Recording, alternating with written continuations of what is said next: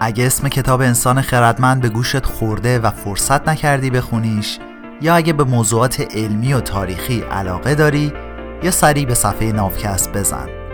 نافکست یه رادیوی اینترنتی یا همون پادکسته که من اونجا کتاب انسان خردمند رو ترجمه می‌کنم و بدون کم و کاست برای تو می‌خونم.